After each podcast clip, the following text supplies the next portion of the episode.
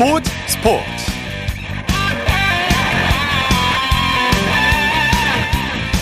여러분 안녕하십니까? 일요일 스포츠 스포츠의 아나운서 오승원입니다. 오늘 이창진 아나운서의 개인적인 사정으로 인해서 제가 대신 진행하도록 하겠습니다.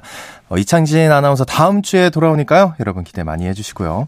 자 2022 카타르 월드컵 개막이 일주일 앞으로 다가왔습니다. 대한민국 축구대표팀의 파울로 벤토 감독이 어제 카타르 월드컵에 참가할 최종 엔트리를 확정했고요 대표팀은 내일이죠. 결전 장소인 카타르로 떠나게 되는데요. KBS 1라디오 주말 스포츠 스포츠에서도 특별 생방송 함께 꾸는 꿈 2022 카타르 월드컵을 다음 주 일요일인 20일부터 12월 11일까지 준비하고 있습니다. 우리 대표팀이 월드컵 4강 신화의 꿈을 다시 이룰 수 있을지 주말 스포츠 스포츠 월드컵 특별 생방송에서 그 감동의 순간들을 확인해 보시면 좋겠습니다. 자, 일요일에 함께하는 스포츠 스포츠 먼저 카타르 월드컵 소식부터 살펴보겠습니다. 중앙일보의 김지한 기자와 함께합니다. 안녕하세요. 네, 안녕하세요. 네, 오프닝에서 잠깐 소개했는데 우리 축구 대표팀이 잠시 후에 카타르로 출국하죠. 네, 우리 축구 대표팀이 잠시 후에 인천 국제공항에 소집이 돼서 네. 월드컵 결전지인 카타르로 출국합니다. 아, 최종 명단에 포함된 26명의 우리 대표팀 태극 전사들 중에서 유럽파를 제외한 음. 국내파, 중동파 등 16명의 선수가 벤투 감독을 비롯한 코치진과 함께 어, 내일 오전 0시 25분에 출발하는 어. 카타르행 비행기에 몸을 싣는데요. 잠시 후에 밤 10시부터 대표팀 단체 사진 촬영과 함께 벤투 감독 감독 그리고 주요 선수 한 명이 인터뷰를 진행할 예정입니다. 네, 지난 11일에 아이슬란드와 평가전을 치르고서 어제 최종 엔트리를 확정을 했는데 어 그러면 유럽에서 뛰고 있는 선수들은 언제 대표팀에 합류하게 되나요? 네, 유럽파 선수들은 현지 시간으로 13일부터 어, 16일까지 순차적으로 합류하는데요. 네. 먼저 황의조 선수가 우리 시각으로 내일 새벽에 카타르의 우리 선수들 중에서 가장 먼저 어, 도착하고요. 이어서 이강인, 황희찬, 그리고 황인범과 황, 황의조, 그리고 아, 김민재, 그리고 이재성, 정우영에 이어서 아, 손흥민 순으로 이렇게 음. 카타르에 도착할 예정입니다. 그러니까 네. 오는 16일 수요일 오전이 되면은 벤투호 26명이 어, 완전체가 될 예정입니다. 네. 자, 우리 대표팀이 카타르에 도착을 하면 베이스 캠프랑 숙소는 어느 곳에 자리 잡게 되나요? 네, 카타르가 도시 국가이기 때문에 이동 동선은 예년 월드컵에 비해서 매우 짧은 편입니다. 네. 그래서 숙소와 훈련장이 예년과는 조금 다른 면들이 있는데요. 음. 태극 전사들의 숙소는 도하에 위치한 5성급 호텔로 알려져 있고요. 베이스 캠프는 이 숙소에서 약 10km 떨어진 알 에글라 트레이닝 센터입니다. 그리고 어, 우리나라의 H조 3경기가 모두 열릴 이 에듀케이션 시티 스타디움과는 숙소와 23km에 어, 위치해 있는데요. 네. 때문에 20분에서 30분이면 훈련장과 경기장을 모두 오갈 수가 있고요. 어, 이번 이 월드컵에 맞춰서 어, 시설도 최신식으로 꾸려졌습니다. 네. 동선에다가 이렇게 또 시설도 어, 완벽에 가깝게 이제 갖춰져 있기 때문에 우리 선수들 부담 없이 오직 경기 훈련에만 집중할 수 있는 그런 환경 속에서 월드컵을 준비할 예정입니다. 네. 자, 우리 손흥민 선수 안면 부상을 입고서 수술을 받았는데 다행히 네. 밝은 모습으로 공개 행사의 모습을 드러냈다고요? 네. 지난 4일에 안화골절 진단에 따른 이 수술을 어, 손흥민 선수가 받았죠. 그리고서 수술 후 8일 만에 공개석상에서 모습을 드러냈는데요. 우리 시각 오늘 새벽에 영국 런던 토트넘 하스퍼 스타디움을 어, 손흥민 선수가 찾아서 소속팀 토트넘과 리즈의 프리미어리그 16라운드 경기를 직접 관람했습니다. 아, 체크무늬 카디건을 입고 이 검정색 뿔테 안경을 어, 착용한 손흥민 선수 안경 너머로 이 눈 주변에 붓기가 다소 남아있는 그런 모습이긴 했습니다만은 그래도 이 어린 팬들에게 사인해주는 모습 그리고 음. 관중들에게 손인사를 건네는 그런 모습들을 보면서 어, 다행히 웃음을 되찾은 어, 그런 분위기를 엿볼 수 있었습니다. 네. 아, 이 경기에서는 토트넘이 또 4대 3으로 역전승을 거두면서 프리미어리그 4위로 월드컵 전 마지막 경기 일정을 마무리 지었습니다. 네. 우리는 당연히 손흥민 선수를 보고 싶은데 전 세계 축구 팬들 특히 손흥민 선수를 보고 싶은 축구 팬들의 메시지가 아주 많다면서요? 네, 토트넘이 어제 공식 SNS를 통해서 손흥민 선수의 별칭이 있죠. 이 소니의 월드컵 출전이 확정됐다, 축하한다 이런 메시지를 남겼거든요. 네. 여기에 이 정말 전 세계 많은 팬들이 아시아 최고의 선수 월드컵에서 볼 수 있길 기대한다. 또 손흥민의 빠른 회복을 응원한다 이런 댓글들을 참 많이 볼 수 있었습니다. 그만큼 네. 카타르 월드컵 본선에서 손흥민 선수가 그라운드를 누비는 그런 모습을 어 이제 많은 축구 팬들이 염원하는 그런 분위기가 아, 눈에 띄었습니다. 네. 자, 또 한창 시즌을 치르고 있던 유럽 축구가 이번 주말 월드컵 전 마지막 경기를 치렀는데 어, 또 이탈리아의 나폴리의 김민재 선수 오늘도 소속팀에서 풀타임 뛰었다고요. 네, 아, 이 나폴리의 김민재 선수 정말 이 소속팀 이 나폴리에서 입지전적인 어, 그런 이제 활약을 쭉 이제 펼쳐왔고요. 네. 오늘 이 우디네스와의 세리아 15라운드 홈 경기에서도 또 다시 풀타임 활약했습니다. 음. 아, 공식 경기 14경기에서 연속으로 어, 풀타임을 소화한 김민재 선수였는데요. 와. 하지만은 후반 중반 이후에 이 두 번째 실점 장면에서 공을 제대로 지키지 못하면서 어, 실점의 빌미를 제공한 그런 모습도 있었습니다. 음. 어, 다행히 그래도 나폴리가 이 경기에서 3대 2로 어, 승리를 거뒀고요. 이렇게 되면서 나폴리는 리그 11연승을 기록을 하면서 13승 2무 무패로 어, 세리아 단독 선두를 질주했습니다. 13승 2무요? 네, 2무의 무패입니다. 야, 네. 대단하네요. 거의 뭐 김민재 선수 지분이 클것 같은데. 근데 본인의 이번에 실수를 했잖아요. 그 SNS에 네. 글을 올렸다면서요? 네, 경기가 끝난 뒤에 김민재 선수가 자신의 SNS를 통해서 동료들 덕에 겨우 승리할 수 있었다고 아. 하면서 동료와 팬들에게 깊은 사과를 전한다. 다음 기회엔 팀에 더 도움이 되겠다는 그런 메시지를 남겼습니다.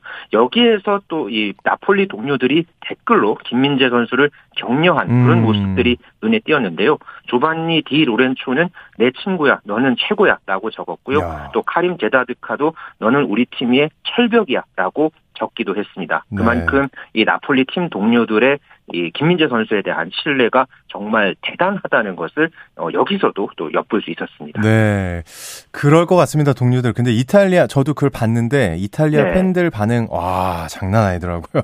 그러니까요. 네, 네, 놀랐습니다. 관심 있으신 분들 한번 찾아보시는 것도 네 좋을 것 같습니다. 또 네. 마요르카의 우리 이강인 선수와 울버햄튼의 황희찬 선수 각 소속팀 경기에 결장했네요. 네, 이강인 선수와 황희찬 선수 카타르 월드컵 본선을 앞둔 마지막 경기에서는 나란히 휴식을 취했는데요. 네. 이강인의 소속팀인 마요르카는 이 6부 리그 소속팀인 아우톨과의 국왕컵 1라운드에서 6대 0으로 어, 대승을 거뒀는데 여기에 마요르카의 교체 명단에 이름을 올렸던 이강인 선수는 어, 소속팀의 승리를 벤치에서 지켜봤고요. 음. 또이 영국 울버햄튼 몰리뉴 스타디움에서 열린 이 울버햄튼과 아스널의 프리미어리그 16라운드 경기에서 어, 황희찬 선수 어, 교체 명단에 이름을 올리지 않았습니다. 그러면서 자연스럽게 휴식을 취했고요. 아쉽게도 이 소속팀 울버햄튼은 아스널에게 0대 2로 지면서 프리미어리그 최하위로 월드컵 휴식기를 맞게 됐습니다. 네. 자, 우리나라와 월드컵 본선에서 상대할 나라들의 주요 선수들 경기력이 좀 궁금한데 우리와 1차전에서 상대할 우루과이의 주요 선수들이 일제히 골 소식을 알려왔다고요. 아, 이러면 네, 안 되는데요. 우루, 네, 그렇습니다. 우루과이의 이 주축 선수들이 이 월드컵 전 마지막 리그 경기에서 어, 활약을 한 그런 소식이 있었는데요. 어, 대표 공격수인 다윈 누니에스 선수, 이 선수가 리버풀에서 뛰고 있죠. 네. 어, 프리미어리그 16라운드 이제 홈 경기에서 사우스햄턴과의 경기에서 멀티골을 터뜨렸고요.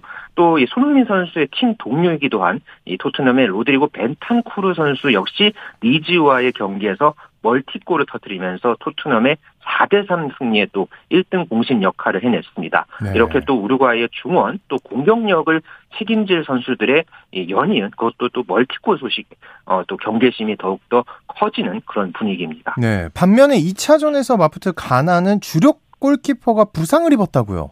네, 가나가 이 주축 골키퍼의 부상이라는 악재를 맞았는데요. 이 네. 대표팀 가나 대표팀의 골키퍼인 리처드 오포리 선수가 아, 이제 부상자 명단에 이름을 올린 게 지금 확인이 됐다고 네. 어, 가나 매체가 지금 보도를 했습니다. 이렇게 된다면은 잉글랜드 챔피언십 2부 리그 찰턴 소속의 조 월럿코 선수가 아, 가나 골대를 지킬 수 있는 어, 그런 상황입니다만은 어, 오포리 선수가 경험이 조금 더 많은 어, 그런 골키퍼로 알려져 있어서 음. 현재 이 부상 정도가 어떠냐에 따라서 가나 입장에서는 이 부분이 단점으로 작용할 것으로 보여집니다. 네, 오늘 소식 감사합니다. 여기까지 듣겠습니다.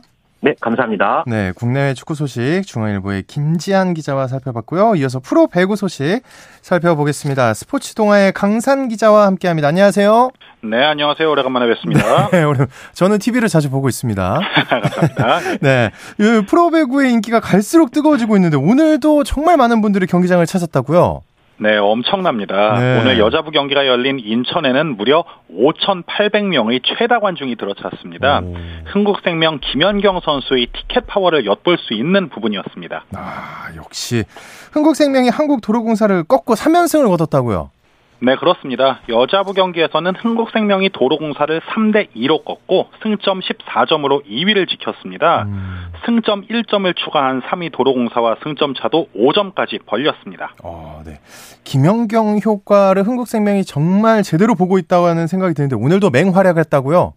사실 김연경 선수의 진짜 가치는 공격과 수비 모두 최정상급이라는 데 있죠. 아, 네. 오늘 19점에 공격 성공률 48.6%를 올린 것은 물론이고요. 음. 팀에서 두 번째로 많은 15개의 리시브를 책임지면서 10개를 깔끔하게 받아 올렸습니다. 네. 여기에 외국인 선수 옐레나가 29점을 보탰고 16점을 올린 김미연과 13점을 올린 이주아까지 공격수들이 모두 득점에 가세한 토털 배구가 돋보였습니다. 음. 그런데 김연경 선수는 이겼는데 아쉽다고 했다는데 이게 왜 그랬을까요? 사실 김연경 선수를 오래 취재하다 보면 좀 승부욕이 워낙 강한 선수이기 때문에 네. 작은 틈도 용납하지 않는 성격이거든요. 네. 그래서 오늘도 경기 후에 아쉽다는 이야기를 했는데요. 음. 충분히 좋은 경기력을 보여주지 못했고 승점 석점이 아닌 두 점을 딴 부분에 대해서 유독 아쉬워했습니다. 와 대단합니다. 어쨌든 흥국생명 5세트에 대폭발했죠. 세트 스코어 2대 0으로 앞선 상황에서 3세트를 23대 25로 뺏긴 여파가 막판까지 조금 이어지지 않을까 우려했는데요. 네. 승부처에서는 확실히 집중력이 강했습니다. 음. 5세트 3대 2에서 김미연의 서브를 앞세워서 7대 2까지 달아나면서 승기를 굳힐 수가 있었죠. 음, 그렇군요. 어, 이번엔 남자부 경기 한번 살펴보겠습니다. 삼성화재가 KB손해보험을 꺾고 값진 승리를 거뒀다고요? 네, 남자부 경기도 여자부와 마찬가지로 명승부였습니다. 음. 오늘 대전에서 열린 맞대결에서 삼성화재가 KB손해보험을 3대 2로 꺾고 오. 값진 첫 승을 거뒀습니다. 네, 이, 이 게임도 풀세트 접전인데 경기를 가장 오랫동안 했다고요? 네, 맞습니다. 오늘 경기 시간만 무려 2시간 40분에 달했는데요. 와. B리그 남자부 역대 최장 경기 기록입니다. 아, 네. 5세트가 모두 석점차 이내의 승부였고요. 3세트를 제외한 나머지 세트는 3차례 듀스 포함 2점 차 승부였기 때문에 음. 더 손에 땀을 쥐게 했죠. 어, 재밌었겠네요. 팀을 전패 위기에서 건진 게 다름 아닌 이크바이리 선수였다고요? 네, 그렇습니다. 사실 명암이 뚜렷한 선수인데 오늘은 승부처에서 확실히 자기 역할을 해냈습니다. 음. 서브 3개 포함 42득점, 52.7%의 공격 성공률을 기록했고요. 음. 5세트 16대 15에서 절묘한 서브 득점으로 경기에 마침표를 찍었습니다. 네, 대단한 활약이었는데 KB 손해보험은 범실에서 기록을 세웠는데 어떤 기록인가요? 47개의 범실을 저질렀습니다. 네. 역대 한 경기 최다 팀 범실 타이 기록이었는데요. 네. 사실 오늘 공격과 서브, 블로킹에서 모두 소폭 앞서는 경기 운영을 했지만 이 음. 범실의 차이가 결국 승패를 가르고 말았죠. 네, 그렇군요. 자, 1라운드를 마친 프로 배구 순위 한번 살펴볼까요? 네, 남자분은 승점 15점에 대한항공이 선두고요. 승점 12점에 현대캐피탈이 2위, 승점 9점에 KB손해보험과 8점에 우리카드, 7점에 한국전력과 OK금융그룹이 3위부터 6위까지를 형성하고 있습니다. 오늘 승점 2점을 따낸 삼성화재는 여전히 최하위입니다. 여자분은 승점 17점에 현대건설이 선두고요. 네. 14점에 흥국생명이 뒤를 따르고 있고요. 승점 9점에 한국도로공사, 승점 7점에 GS칼텍스와 IBK 기업은행, 5점에 KGC 인삼공사가 3위부터 6위까지 형성을 하고 있고요. 음. 승점 1점에 페퍼저축은행이 최하위인 7위입니다. 네, 오늘 소식 여기까지 듣겠습니다. 고맙습니다. 네, 감사합니다. 네, 지금까지 프로 배구 소식 스포츠 통화의 강산 기자와 함께 했습니다.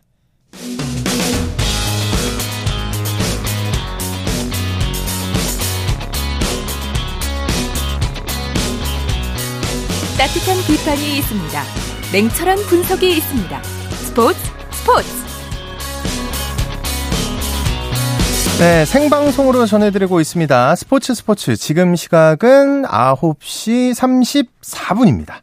자, 이어서 프로 농구 소식 살펴보겠습니다. 조현일 농구 해설위원과 함께 합니다. 조현님, 반갑습니다. 네, 반갑습니다. 아니, 거의 스포티비에서만 활동하시는 거 아니에요? KBS 어쩐 일로? 아, 저는 열심히 지금 주말마다 네, 라디오를 또 열심히 하고 있습니다. 아, 그러시군요. 네. 네. 네, 거의 뭐 한국 방송의 아들이다. 네, 이렇게 생각하겠습니다. 자, 오늘 프로농구 3경기가 열렸는데 먼저 경기장 분위기 전해 주시죠. 네, 오늘 어, 남자 프로농구, 여자 프로농구 어, 모두 아주 치열한 접전이 펼쳐졌습니다. 네. 또 관중들도 많이 찾아서 또 한국 농구에 대한 사랑을 보여줬고요. 또 저마다 또 좋은 경기를 선보이면서 또 팬들의 기대에 화답했습니다. 네.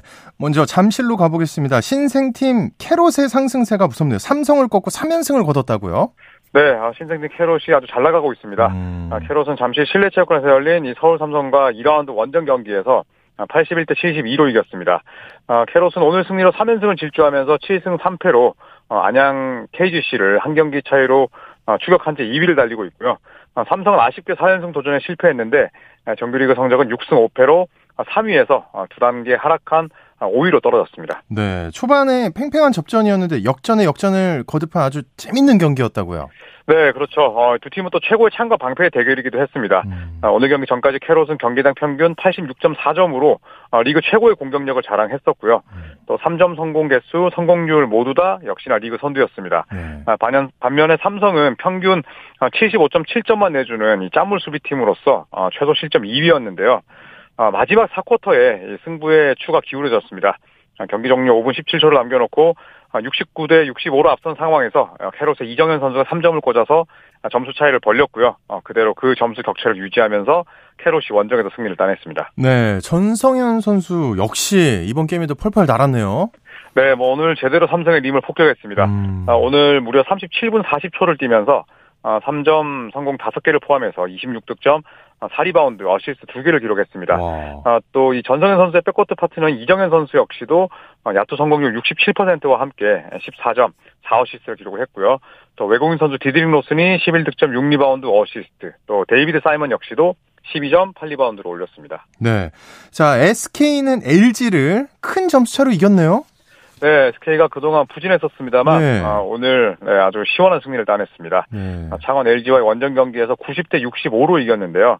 아, SK는 오늘 승리로 2연패 늪에서 탈출하면서 3승 6패로 1라운드를 마무리했고 어, 연승에 실패한 LG는 4승 5패로 어, 5할 승률을 지키지 못했습니다.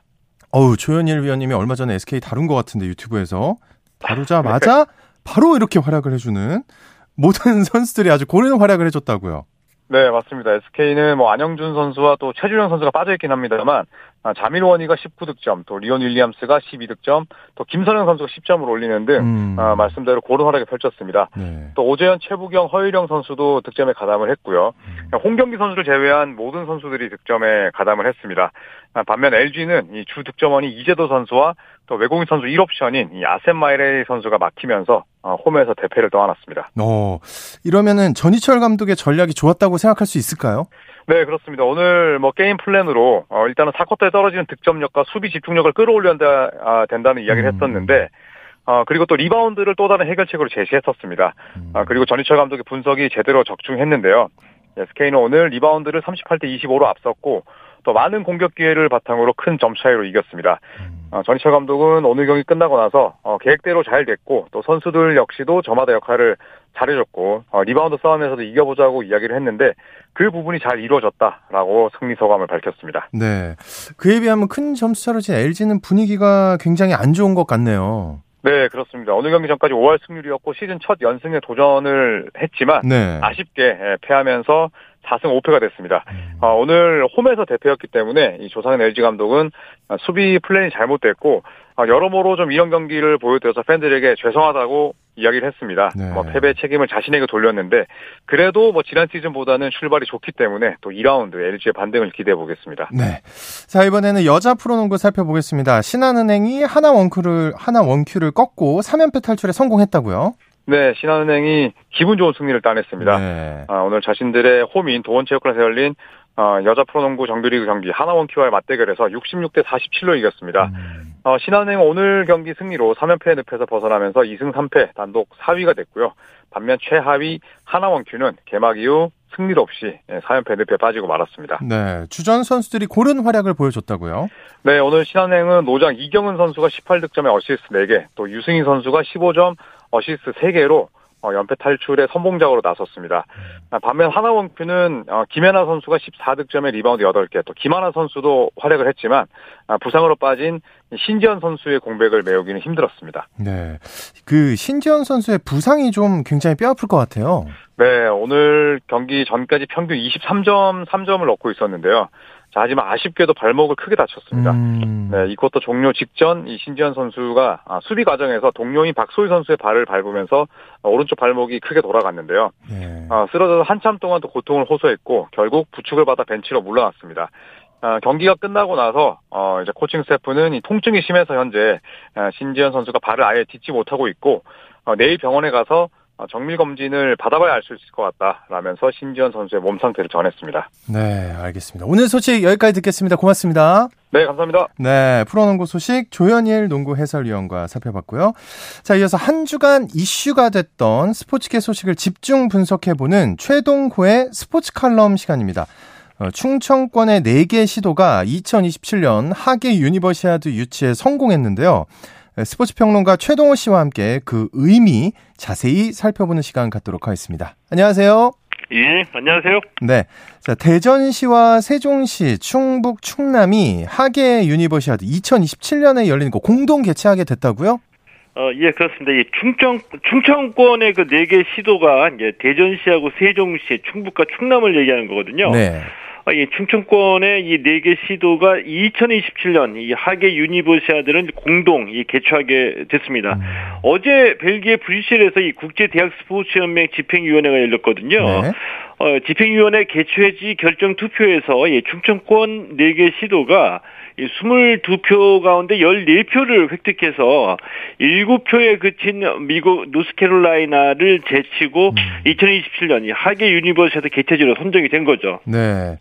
하계 유니버시아드가 우리나라에서도 이미 여러 번 개최되기도 했는데 2027년 대회는 네 번째 우리나라가 개최한 대회라고요? 어, 예, 맞습니다. 그 우리나라에서는 1997년이었죠. 이 무주전주 동계 유니버시아드가 개최가 됐고요. 아, 동계. 네, 네. 예.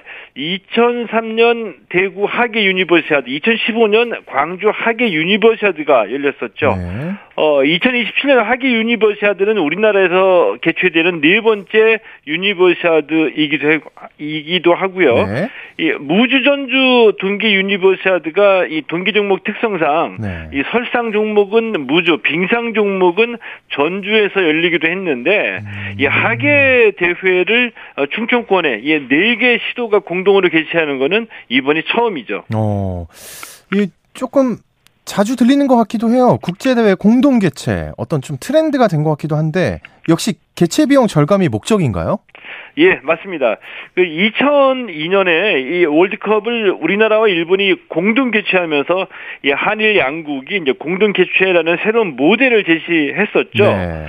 그 이후로 어, 이 벨기에와 네덜란드가 유로 2000을 공동 개최했고요. 음. 이 공동 개최된 국제 대회가 여러 개가 계속 이제 나오고 있는 겁니다. 음. 어, 그리고 스페인, 포르투갈, 우크라이나, 어, 또 이 그리스, 이집트, 사우디아라비아가 2030년 월드컵 공동 개최 지금 또 나서고 있거든요. 네. 이 공동 개최의 가장 큰 목적 역시 이 비용 절감이라고 할 수가 있겠고요. 음. 이 저비용 고효율을 위한 국제 대회 개최 방식으로 뭐 새롭게 자리를 잡아가고 있다 이렇게 평가할 수 있습니다. 네.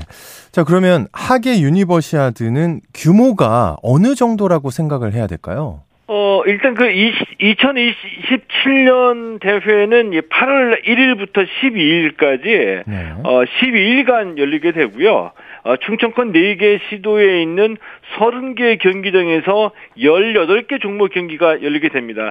어, 150여 개국에서 15,000여 명 정도의 선수단이 참가하게 되는데 오, 네. 뭐 관광객이나 뭐 중계권이나 이런 거 다 빼고 이 선수단만 비교하면 뭐 올림픽과 거의 비슷하다라고 볼 수가 있겠죠. 그러네요. 어, 그동안 우리가 개최한 국제 대회 중에 사실 좀 개최 후유증을 겪었던 대회가 있는 게 사실인데, 하계 예. 유니버시아드는 그러면 안 되겠죠, 그죠? 예, 그러면 안 되겠죠. 네. 한마디로 저비용 고효율 추구를 해야 되거든요. 맞습니다. 어, 대표적으로 보면은 뭐 2014년에 그 인천 아시안 게임 음. 어, 이 인천 아시안 게임이 너무 그 방만하게 개최가 돼서 인천시가 어, 대회 직후에 재정 파산 직전까지 간 사례가 있었거든요. 네네. 자, 그래서 실제로 인천 시민들하고 인천시의 공무원이 직접적인 피해를 입기도 했습니다. 음. 예, 인천 시민들 입장 에서는 복지 예산이 삭감이 됐고요. 또 인천시 공무원은 월급이 체납되는 아이고. 이런 피해를 실제로 입기도 했었죠. 아, 되게 좀 국제대회 재정 운영이 공통적으로 특징이 있는 것 같은데 지출은 언제나 늘어나는데 수입은 뭐 예상을 넘었다 이런 걸 못 들어본 것 같아요. 사실 그게 이제 큰 문제이긴 하거든요. 네. 어, 그러니까 이 국제대회 개최를 뭐 대부분이 다 이 지자체장의 성과로 만들려고 하다 보니까 음. 늘상 이 경제 효과는 부풀리고 이 사업비 지출은 축소해서 장밋빛 청사진을 제시하는 경우가 많이 있거든요. 네. 자, 이러다 보니까 이제 막상 대회를 개최하고 나면 이 지출은 두세 배 항상 늘어나는데 수입은 예상보다 줄어든 사례가 많이 있습니다. 음. 어, 그리고 또 이 대회 개최 후도 문제가 좀 되죠. 왜냐하면은 음. 이 경기장을 화려하게 지어놨는데 사후 활용도 안 되고 어, 그렇죠. 또 관리를 계속 해야 되니까 이 관리 비용 부담에 시달리는 경우도 어 뭐 사실은 우리가 좀 많이 봐왔죠. 그렇죠. 아 그런 의미에서 이번 유니버시아드 뭐 보통은 두 군데가 공동 개최하는데 네 군데입니다. 네, 예. 충청권 4개 시도가 하니까 저비용 실현하면서 경제 효과를 좀 제대로 누릴 수 있지 않을까 하는데 역시 그러려면 기존 시설을 좀 최대한 활용해야 되지 않을까요? 어, 예, 그렇습니다. 이, 이 공동유치위원회가 밝힌 바에 따르면 예, 총 사업비가 5,812억 원이고요.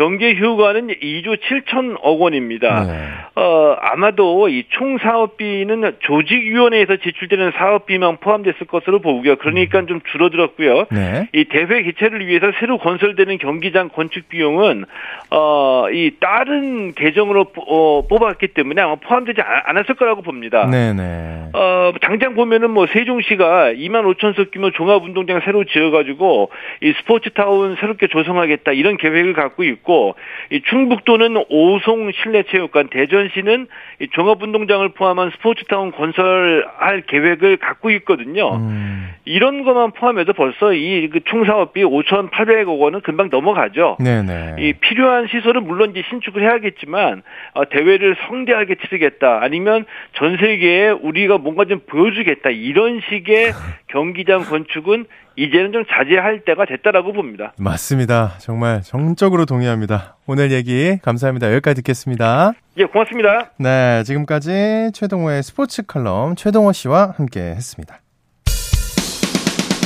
쳤다 하면 홈런이고 슛 골이고 각본 없는 한편의 드라마 그것이 바로 그것이 바로 손에 잡힌 우승 트로피 목에 걸린 그 배달 너와 내가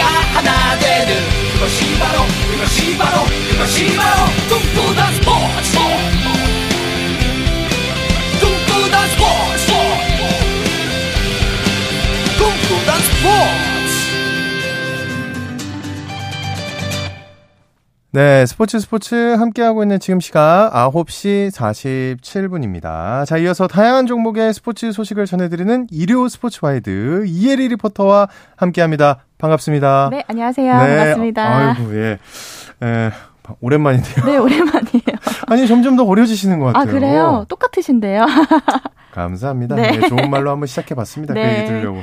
자, 첫 번째, 피겨 장군이라고 불리는 우리 여자 피겨 스케이팅의 김예림 선수가 시니어 그랑프리 대회에서 은메달을 차지했다고요? 아, 네. 우선은 그 김예림 선수가 그 시니어 그랑프리에서 은메달을 차지를 했고요. 네. 이외에도 저는 오늘 쇼트트랙 이야기를 좀 해보려고 해요. 음. 그 쇼트트랙 그 심석희 선수가 네. 어, 4대륙 대회 2관왕을 차지를 했거든요.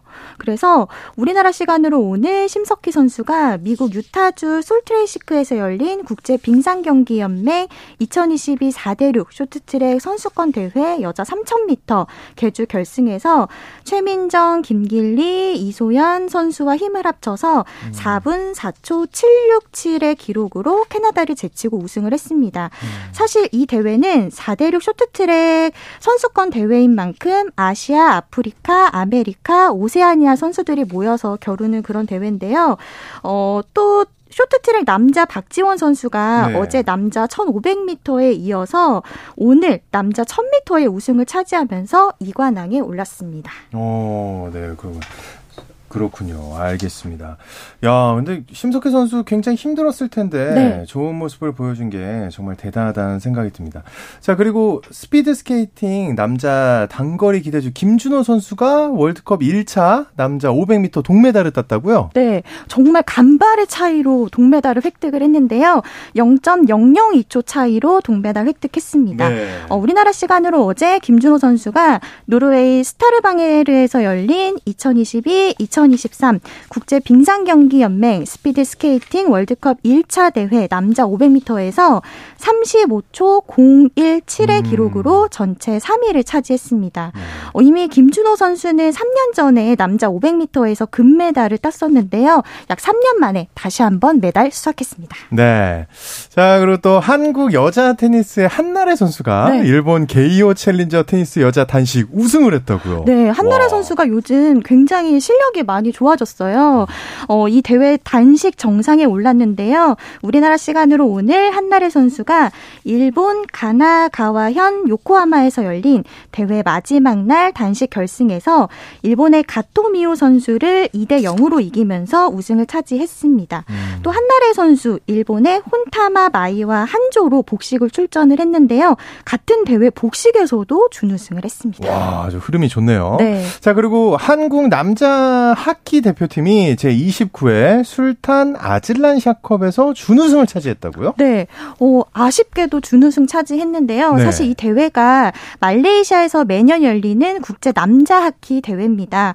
어, 신석규 감독이 이끄는 우리나라 남자 하키 대표팀이 우리나라 시간으로 지난 10일 목요일에 말레이시아 이포에서 열린 대회 결승전에서 개최국 말레이시아에 2대 3으로 지면서 준우승을 차지했는데요. 음. 2회 연속 우승을 노렸지만 결국은 우승은 하진 못했습니다. 아, 아쉽습니다. 다음엔 좋은 경우가 있길 바랬고요. 네. 자, 이번에는 여자 유도 이야기 준비하셨다고요. 네. 그 할머니의 유언을 따라서 한국행을 택한 제일교포 여자 유도 선수가 있습니다. 바로 독립운동가 후손인 와. 유도 천재 허미미 선수인데요. 이 허미미 선수가 지난 7일 월요일에 보령 종합체육관에서 열린 유도 국가대표 1차 선발전 여자 57kg급에서 당당히 우승을 차지했습니다. 지난 7일 월요일 KBS 9시 뉴스입니다. 159cm의 허미미가 순식간에 한판 승을 따냅니다. 2002년생 제일교포 허미미는 일본 중앙유도 선수권에서 우승한 일본 유도의 유망주였습니다. 그러나 지난해 한국 국적을 선택해 올 3월 태극마크에 달았고 2023 국가대표 선발전에서도 당당히 우승을 차지했습니다. 더욱 화제를 모은 건 돌아가신 할머니의 유언을 따라 대한민국 대표가 됐던 겁니다. 안녕하세요. 저는 허민입니다. 숨겨진 이력도 알려져 더욱 주목받고 있습니다. 경북 군위에서 활동했던 독립운동가 허석의 후손이란 사실이 밝혀진 겁니다. 지난달 그랜드슬램에서 도쿄올림픽 우승자 노라 자코바를 누르고 금메달을 따는 허미미의 시선은 더 높은 곳을 향해 있습니다. 自信はあったんですが初めての挑戦だったので不安なこととか감사합니다 한국 여자 유도는 1996년 애틀랜타 올림픽 이후로 금맥이 끊겼습니다. 모처럼 등장한 2002년생 유도사별 허미미의 등장에 한국 유도계가 장밋빛 미래를 꿈꾸고 있습니다. KBS 뉴스 신수빈입니다. 네, 우리 허미미 선수 그 아까 일본어 부분이 네. 이제 금메달 꼭 따겠다 올림픽에서 네. 뭐 이런 거잖아요. 네, 네 못 알아듣는 일본어였는데 알려주셔서 고마워요 리포터님. 네, 감사합니다. 네, 오늘 얘기 잘 들었습니다. 네, 고맙습니다.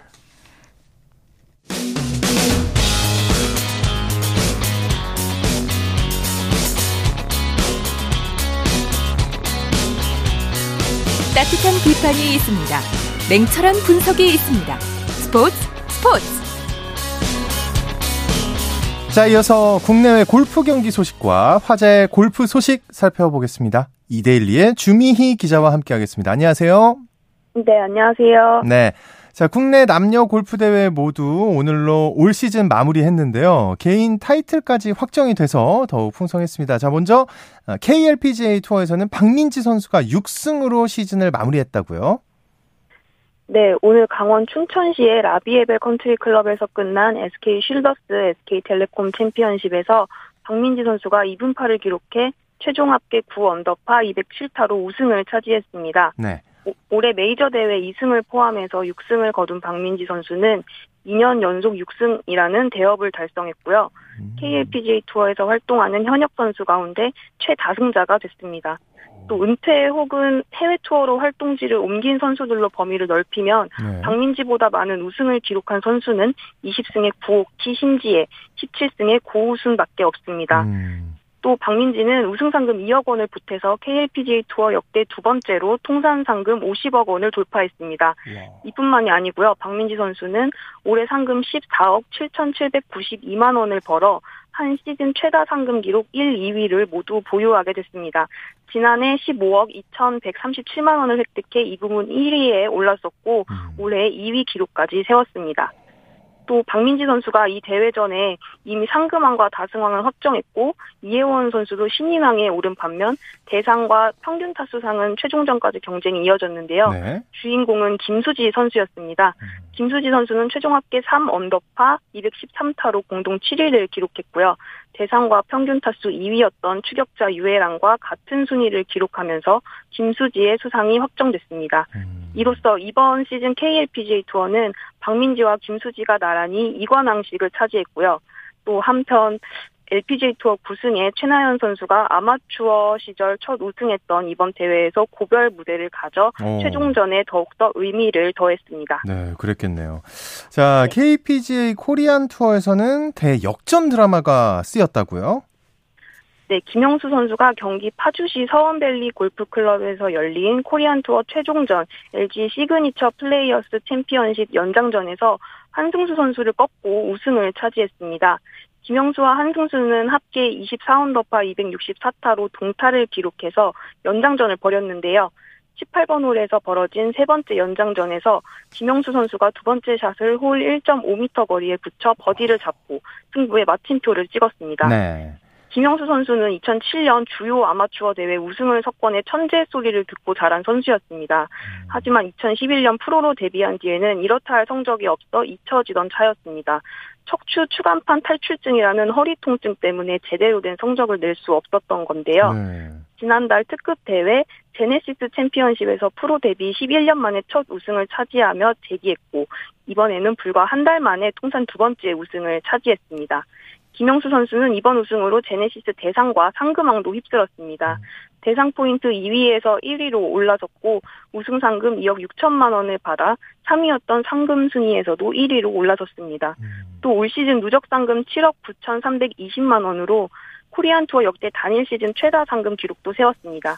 김영수 선수는 어떻게든 포기하지 않고 버티려고 했다면서 후배들에게도 포기하지 말라는 말을 해주고 싶다고 소감을 밝혔습니다. 네.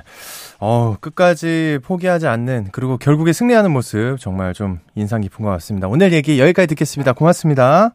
네, 감사합니다. 네, 지금까지 골프 소식 이데일리의 주미희 기자와 정리해 드렸습니다. 자, 오늘 준비한 소식 여기까지입니다. 내일 8시 30분부터 재미있는 스포츠 이야기 계속해서 이어집니다. 지금까지 아나운서 오승원이었습니다. 스포츠 스포츠. the sun